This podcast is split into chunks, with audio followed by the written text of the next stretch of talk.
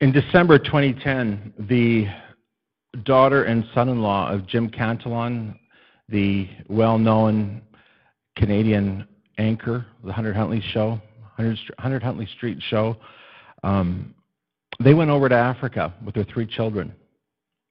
And they were there for only about three months when when Jim's son-in-law was working on one of the orphanages. He had a grinder and doing some some work on the on one of the tin roofs.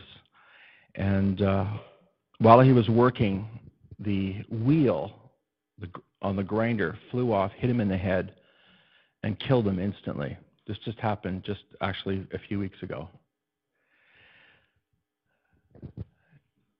Uh, Katie came home with her three children, and uh, without without the husband, without the father, and one looks at that and wonders, what on earth God is doing?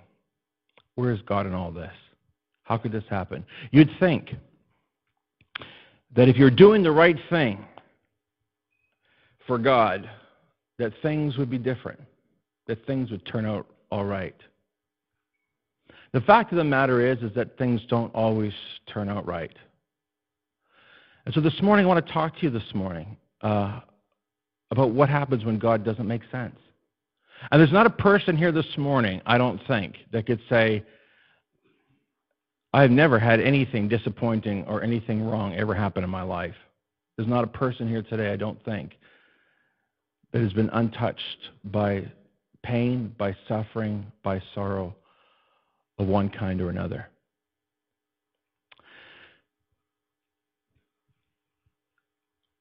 Eventually, eventually, every one of us experiences some disappointment. And we ask ourselves the question God, where are you? How could this happen? I thought you loved me. The preacher promised that if I gave my heart to you, that everything would go well, everything would go smoothly. I thought that I thought that I was supposed to be the recipient of all your blessings. How is it that at sometimes God seems to bless us in such incredible ways, and yet at the same time, he seems to take things away from us, and it hurts us terribly. You'd think that if you were doing the right things for God, that things would turn out right. Some of you are here today and you have been through incredible pain. Some of you are right in the middle of a crisis in your family, in your life right now, and you, you're, you're that one that's scratching their head today wondering, God, what's going on? How could this happen? How could you allow this?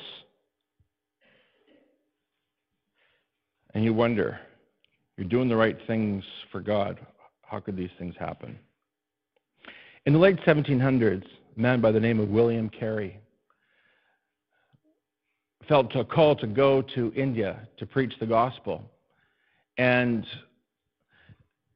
and uh, he took his wife. His wife was a little reluctant. She didn't really want to leave Britain, the comforts and the civility, the high society that she enjoyed in her homeland. But she went with her husband anyway. And while she was there, she was so overwhelmed and so overcome by the living conditions and the strange culture that she did not understand she was distressed that she seemed to have no privacy and, and, and she felt unsafe and unprotected. And, and she began to experience a dementia that eventually led to her early death. And William Carey scratched his head and wondered, where is God in all this? Because you'd think if you're doing the right things for God, that things would turn out right. He prayed, he cried out to God, and God seemed to honor that prayer, and He gave William Carey a wife, another wife, to replace his first wife that died. And he experienced great joy until one day she too became very sick and died. In devastation, he went to that quiet place to pray and say, God, where are you and what are you doing? Because you'd think if you're doing the right things for God, that everything would turn out all right. It wasn't shortly after that, after being in that land for 20 years, after losing his two wives, that all, all his translation work, translating the Bible into the Hindu language, all his notes, 20 years worth of notes, all went up in flames as fire took over the little place that he lived. And he cried out to God and he said, God, what on earth is going on? How could you allow this? Because you'd think if you were doing the right things for God, that everything would turn out all right.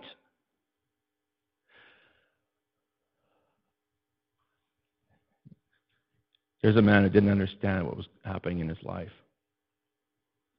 About 10 years ago, we got news, uh, doctor confirmed that Gloria was expecting our fourth child. It was a girl, we were going to call her Hannah. About three months into the pregnancy, there's a bit of spotting, and, and the appointment had been made for us to go to, to have a. Uh, to have a, an ultrasound to see what was going on. Before we could ever make it to that appointment, we miscarried.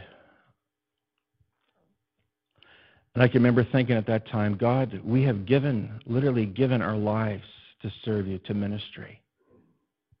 Literally given everything. And you'd think that if you're doing the right things for God, that everything would turn out all right. Maybe you're here today and you've got your story of, of unbelievable grief and pain that you've experienced, and you wonder, God, where have you been in all of this? And maybe you have had people come to you and say, you know, if you only had a little bit more faith, if only you had known how to pray, if only you'd known the formula to get through to God, then you wouldn't have had to suffer like that or go through that. I want to talk to you this morning about a radical faith. A radical faith that trusts God not because everything turns out perfect for you, but a radical faith that says, I'm going to trust God no matter what. I'm going to believe that God loves me no matter what. A friend of mine by the name of Bob Dawson, some of you have heard that name before. Bob Dawson was the bus driver at Calvary Temple for many years. His responsibility was to bring kids to church, to Sunday school. He literally saw himself as a partner with Pastor Barber. He would tell Pastor Barber, Pastor, I'll bring, the, I'll bring them in and you preach the gospel to them. And he's a heavy duty mechanic. He bought, over the years, literally scores of buses fixed them up, painted them, got bus drivers and bus captains. His own wife acted uh, as, the, as a director on Sunday morning, speaking to all the bus drivers, telling them where to go and what to do and, and which kids to pick up. I remember the day we got word that they were at the beach and their young son drowned.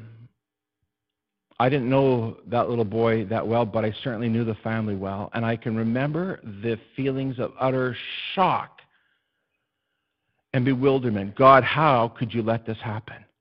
Because you would think that if you were doing the right things for God, that everything would turn out all right. I wondered what would happen. I remember that very clearly, and I wasn't very old myself at the time when it happened, but I remember it very clearly like it happened yesterday. I wondered if we would see him in church again. I remember thinking that. I wonder if they'll keep coming to church. Because after all, they were serving God. And how could God allow that to happen?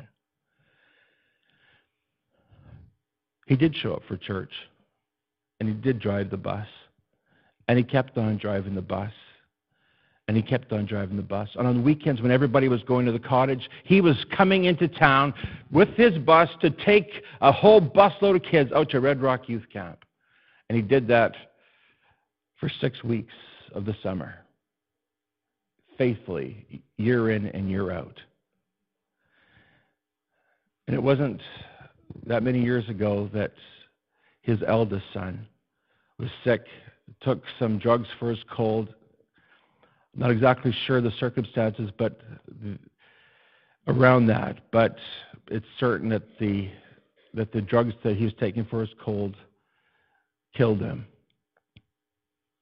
And I wondered, what will happen to Bob now after losing two of his sons? I was an adult now and in the ministry, and I remember taking Bob aside one day and saying, Bob, how do you feel about this?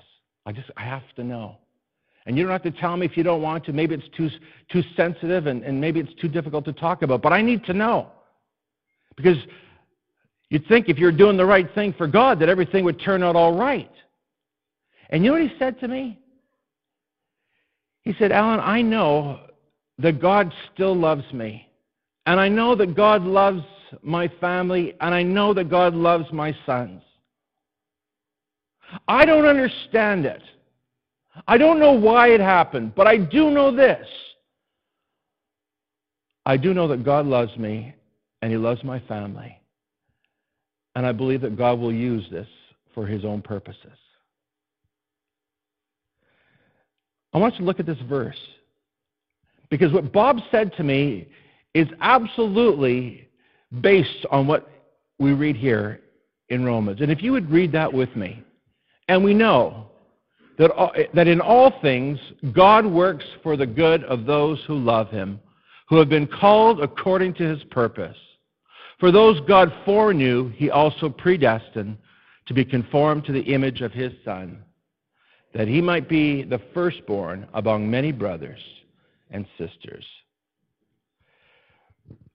I don't know why God works the way He does. I don't know why God allows things the way that He does. But I do know this I do know that God is good all the time. And I know that God has my best interests at heart. And I do know that God has a plan, a plan that maybe I don't get, but I do know that He understands and He knows. And I'm going to say this to you right now. This is hard to accept. In fact, I'm going to say this it's impossible for you to accept this unless you have begun to understand God's love for you. And once you understand that love, you can accept, maybe not easily, but you can accept that God's at work in your life and He loves you. The Apostle Paul, before he was the Apostle Paul, was Saul. That was his name. He was a zealous Jew that wanted to serve God in the way he knew best, and his idea was that the best way for him to serve God would be to go and kill all those people who were Christians. Remember, the early church was a branch off of Judaism. And the Jewish leaders at the time, they hated Christ and they hated those who were followers of Christ. And Saul thought, man, if he goes out, he can win some major brownie points with God and with the Jewish leaders. And, and who knows, maybe he someday would be leader of his nation. And so what does he do? He goes out and he starts killing Christians. He starts terrorizing the church.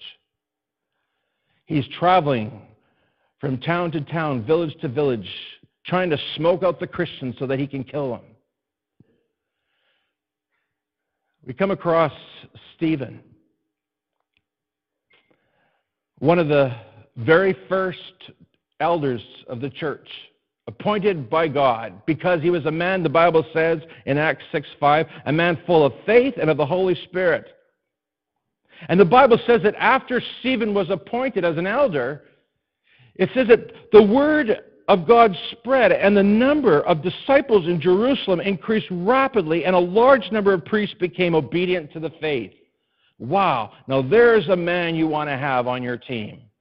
There's a man you want to have serving your church and serving your city and your community, right? There's a powerful, precious, valuable member of the kingdom of God.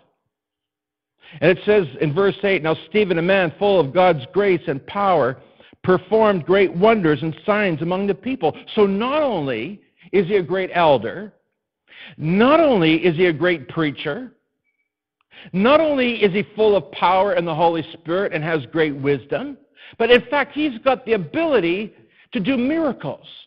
And people's lives are transformed, and people are experiencing the miraculous, and souls are saved, and people are healed. Now, wouldn't you say that this was a valuable man? Wouldn't you say this is a guy you want to keep around for as long as you can? But Saul had his eye on this man and saw Stephen as a threat to Judaism. And so Stephen, with all, or Paul, Saul, with all his power and with all his influence, went after Stephen and took him before the Sanhedrin, prepared to stone him for what? For blasphemy, because of his faith in Christ.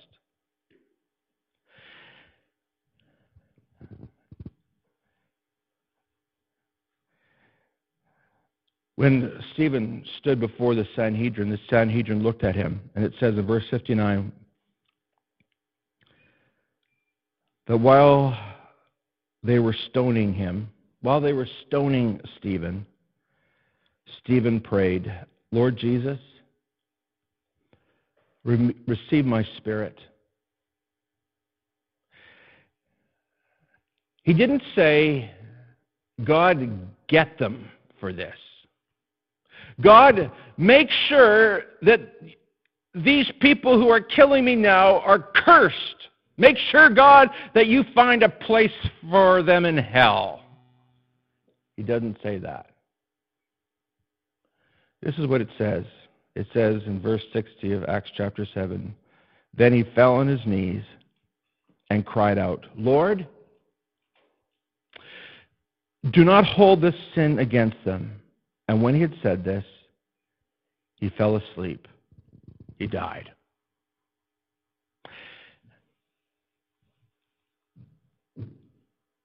God, this does not make sense. This, this is a vulnerable time in the life of the church. The church is brand new, they're just starting out. They're just getting established, they're just getting on their feet. They need Stephen. They need Stephen there to preach the gospel and to lead people to Christ. They need Stephen there to, to pray for the sick. They need Stephen there, a man of God who can lead people to Christ. God, how could you let this happen? But it did. And you would think that if you just did the right things for God, that everything would turn out right.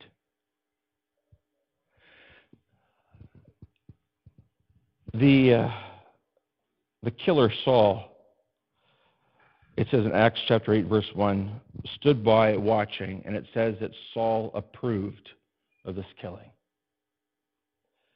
But he saw. Saul saw the look on Stephen's face. Saul saw in Stephen something that was genuine, something that was unlike anything he'd ever seen or heard before. He saw the very presence of Christ. Now, I want you to recognize something. Bible scholars are convinced, most, many are convinced, that this moment when Stephen was stoned, this moment when, when Saul, the killer, looked on, that at this moment, Saul's heart was pierced with the reality and the truth of who Jesus Christ was. So that just, just a matter of, of a few passages later, Jesus Christ confronts Saul and says, Saul, Saul, why do you persecute me? Saul came face to face with Jesus Christ because of the faithfulness of Stephen. I wonder, I wonder that if when Saul, who became Paul, I wonder if when he wrote these words that you see on the screen here this morning, I wonder if maybe he wasn't thinking about Stephen. About how Stephen, serving God and valuable in the kingdom, lost his life at the very earliest stages of his ministry. I wonder if he thought of these words. And we know that in all things, God works for the good of those who love him, who've been called according to his purpose. You see, what, what we sometimes don't understand is that God has a plan in the midst of the darkness that we know nothing about, a plan that's far greater, far bigger than anything that we could ever imagine. Saul goes on to become the Apostle Paul, who becomes instrumental in bringing the gospel to the whole world at that time. And not only that, he becomes the greatest contributor to the New Testament.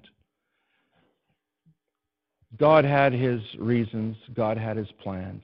No, I'm not saying that that's the full plan, but I'm saying that there's the start of God's plan. You're here this morning and you can't figure out why things are the way they are in your life. You can't figure out why things have gone the way they've gone. You can't understand why you face this, the, the, the suffering and the pain. And, and all you've ever wanted to do is just serve God. And you would think if you serve God with all your heart that everything would be all right. I want you to know this morning that Satan will try to do everything in his power to destroy your faith, to undermine your faith, to steal your faith, because he is a robber and a thief. And Jesus said, I've come that you might have life and have it more abundantly. And I'm going to tell you this morning that true faith vibrant faith, mature faith, is the faith that says, Jesus, I trust you. God, I trust you. Not because everything's going the way I think it should go, but I trust you because I know you are good. And I know that you do all things well. Can you say that this morning? God does love you. And He has a plan that you know nothing about. And some of us may get a glimpse on this earth of what, what it was really all about. But I, I dare say this for many of us, we won't know about it till we get to the other side. We call that place heaven.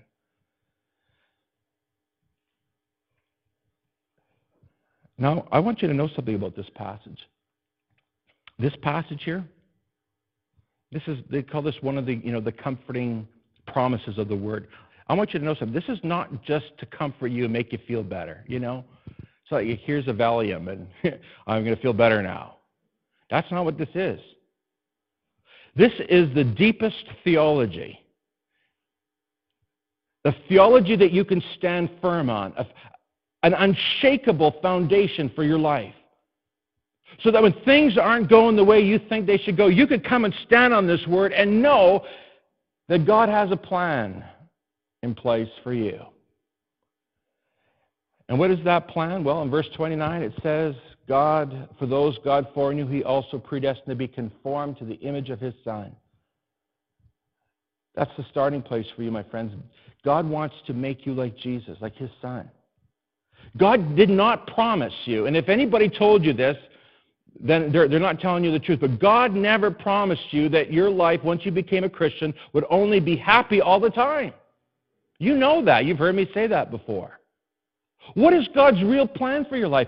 God's plan for your life is that you become like Jesus. That's it. That you become like Jesus and be fit, made fit for heaven. That God can prepare you for eternity. But here's the thing if you don't understand this, if you don't understand the way God's working, if you don't know that God is trying to do that in the lives of of all who put their faith in him, then I'm going to tell you that life just won't make sense to you. It'll just become a big mystery, and, and you'll begin to doubt God. But God's, God's plan for you is not necessarily that you own own a house or have a big house or own a nice car, or have a big bank account. Contrary to what you might hear from the ministers out of the southern states, I don't find that in my Bible. And I challenge anybody to come to me and show me and, and make a case for that. That's not God's plan. God's plan is that you become like Jesus.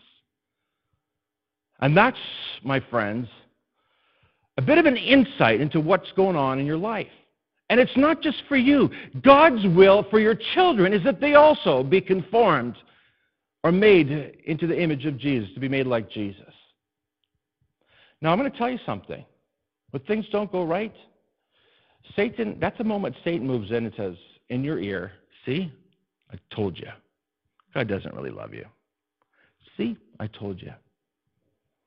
God doesn't really care about your life. God doesn't really care. And you know what? Satan will try to say to you, he'll say, and you know what? God, God's mad at you because of all the bad things you've done, and now this is what you deserve. I'm going to tell you, that's just lies from hell. A true and vibrant and mature faith says, I'm going to believe God, I'm going to trust God that He's going to work for my good regardless of what happens. I was uh, coming out of a car park back a few uh, year or two ago, and I recognized the guy that's in the in the in the booth, and I said, "Hey, I haven't seen you for years. How you doing?" Now this guy he was he was like the most on fire Christian I'd ever known, and I think I've ever known. He was the kind of guy that would just drag people into church. If you were walking by the church, he'd drag you in, say, and somehow somehow you'd follow him in. he just is so persuasive and and so, such a bubbly character and so on fire and so excited. He'd get you into the church. And he literally brought dozens and dozens, maybe hundreds of people to church, and and many of them became Christians. That kind of on fire kind of guy big smile. And quoting scripture, well, he, he had all, all kinds of chapters of the Bible memorized off by heart. It was absolutely amazing. And so I said, Man, is it ever good to see you? What are you doing these days? Where are you going to church? What's happening? He said, I don't go to church anymore. And it suddenly occurred to me this guy's not smiling. He's not happy. So what happened to you? You know what he said? He said, I, I was praying, praying for a wife, and prayed for a wife, and prayed for a wife, and never got one. And so I decided that God didn't love me, and I turned away from God. And now he lives a bitter, angry life, angry at God, and consequently angry at church and angry at everything he'd ever heard preached in church. He lost his faith. What happened? He believed the lie. He believed the lie that says, if God really loves you. Nothing bad or difficult, no suffering will ever come near you. He believed that lie. He felt betrayed by God. After all, he had done so much for God. He had led so many people to Christ. He memorized chapters of the Bible. And you'd think, that if you're doing the right things for God, that everything would turn out right. Before you go from here today, there's a few things you got to know if you're going to understand your faith and if you're going to mature and grow as a Christian. First of all, you need to understand that this world is not your home. Do you, do you know that? Many of us live our lives as though we're going to be here for eternity. Guess what? You're not.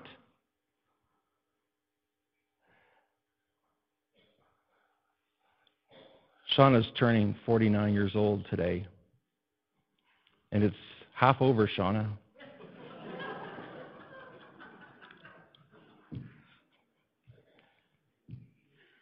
okay, to be fair, like my turn's next month. I'm turning 49. Guess what? This ride went quick, folks. It went so quick.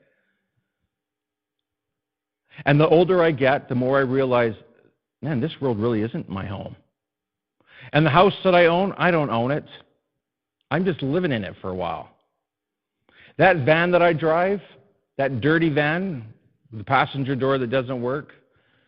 That doesn't take bumps very well? I don't own that van. I wish I didn't own that van.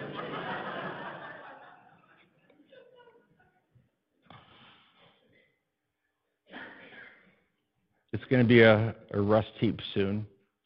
And don't anybody make any jokes about Ford. This world's not our home, folks. I'm going to tell you, this is something you got to learn immediately if you're going to mature in your faith. If you think that your life is all about what happens here on this earth, you don't, you don't get it. You don't get it at all. Because you were saved for eternity. When you became a Christian, my friends, heaven began that day. Did you know that?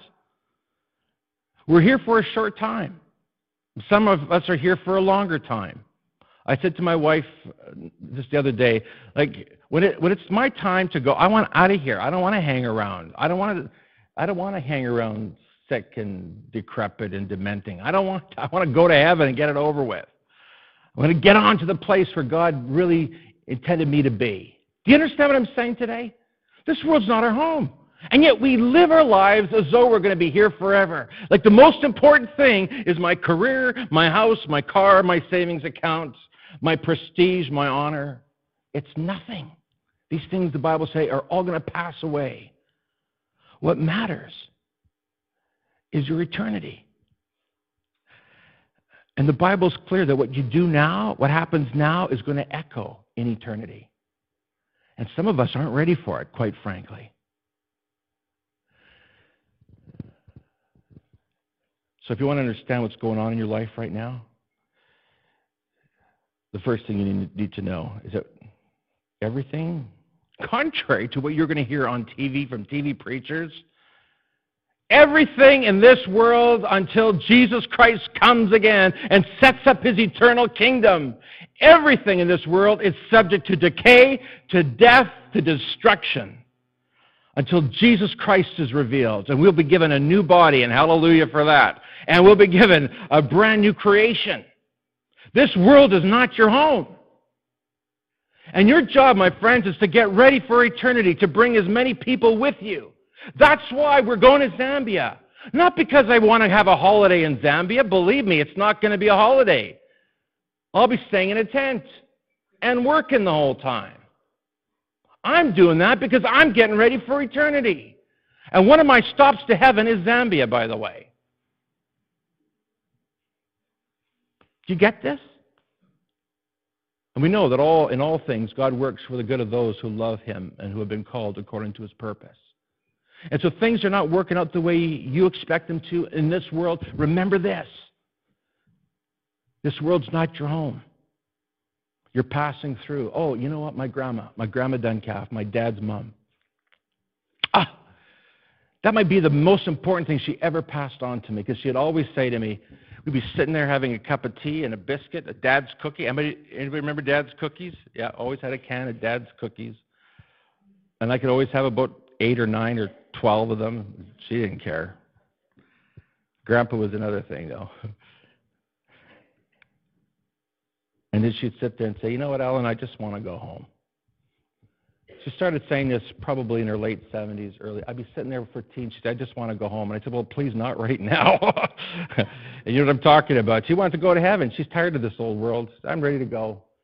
I want to go and be with my mother. I want to go. And her son passed away when he was a young man, and she wanted to go be with him. She wanted to go be with Jesus. She, this world's not her home. That's what you got to know. The second thing you got to know is that God's main concern in this life is that you become like his son Jesus. That's the most important thing. I'm going to tell you something. God may very well allow some pain, some suffering, some struggles in your life to discipline you, to get your attention, and to point you to, to Jesus so that you become like him. And the third thing you need to understand is that God has called you and me to be partners with Him in advancing His kingdom. What do you think Stephen thought the incredibly gifted and talented Stephen, what do you think he thought as those stones came hurling at him? Don't you think he began to wonder maybe a little bit, but God, why am I being stoned? I'm one of your choice servants. He doesn't say that. He just says, Father, forgive them. Forgive them. And into, into your hands I commit my spirit. Does that remind you of anyone? Yeah, Jesus. Jesus. And I want you to know Jesus understands your pain. He understands your struggle. He understands your suffering like no one else can or ever could. Look at this next passage here. What then shall we say? In response to these things, if God is for us, say it. He who did not spare his own son, but gave him up for us all, how will he not also, along with him, graciously give us all things? You got to know that this is a promise concerning heaven. And I'm going to tell you this if even God gave his only son, is it too much to ask that maybe God might require your life as well? You say, Pastor, what kind of a sermon is this? I'll tell you what kind it is. It's the real thing. It's the real Christianity that is not popular in the year 2011. Jesus said this If you want to be my disciple, you must deny yourself, take up your cross, and follow me. And for some of us, it might mean that we go home a little earlier than the others. But I'm going to tell you this this world is not our home. And if God is able to make us like his son Jesus and get us fit for heaven, well, guess what? Then we're ready to be used by God in any way that he wants. Because, my friends, that is what it means to be a follower of Christ. That is what it means to say, Jesus, I'm ready to serve you. Agatha Moyer wrote a song. Uh, I believe it was a, for a friend that was uh, had cancer, and um, there's all kinds of questions. Why? Why, God? Why are things the way they are? Why is this happening? Well, I pray that this song will minister to your hearts, and then we'll, we'll dismiss. Shauna?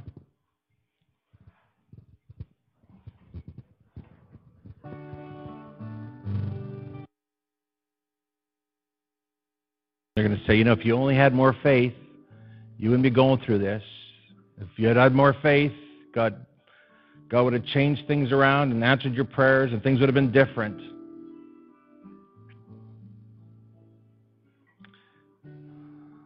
Some people think that with faith they can manipulate God and make him do whatever they want. My friends, that is not faith at all. That's an immaturity. The petulant child that demands God do as they say. The mature faith the faith that brings glory and honor to God is the faith that says, God, I will accept your will. Not my will, but thine be done. This is the faith that causes Satan and all his minions to run for cover because that's the faith that changes history. That's the faith that changes families. That's the faith that brings down the powers of darkness and allows the light of God's love to break through a broken and hurting world. This morning, I call you to a faith that says, God, I will surrender my life to you. Take my life, O oh God, and use it for your glory and for your purposes. That will bring glory to God. Would you stand with me, please, as we pray?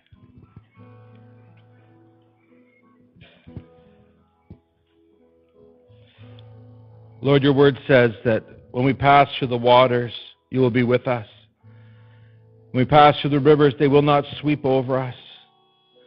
When we walk through the fire, we will not be burned. The flames will not set us ablaze, for he is the Lord our God, the Holy One of Israel, our Savior. And since we are precious and honored in His sight, and because He loves us, we need not be afraid, for He is with us. He is making a way in the desert and streams in the wasteland. God, this morning, we confess our faith in you. We believe, oh God, that you know what's best for us. We know, oh God, you know what's best for our families. You know what's best for our children. And even more than that, God, we know that we have the privilege and the honor of partnering with you and bringing hope and light to this broken world. And if even Stephen, one of the most gifted, godly men that's ever mentioned in those 66 books called the Bible, if even he, if his life had to be taken at that young age, at the prime of his service, God, can we say that we should be spared? In fact, no. You've called us to deny ourselves, to take up our cross and follow you. So, God, this morning we surrender to you our children, our parents, our friends, our career, our possessions, our finances, all of our struggles. We surrender it all to you, O oh God, and we say, Lord, have your way in my life. God, we know that this is the faith that pleases you. This is the faith that brings glory and honor to your name. And by the way, this is the faith that brings joy to our hearts. So, God, we commit ourselves to you now. In Jesus' name. And everyone said it with me? Would you tell someone beside you, God is so good?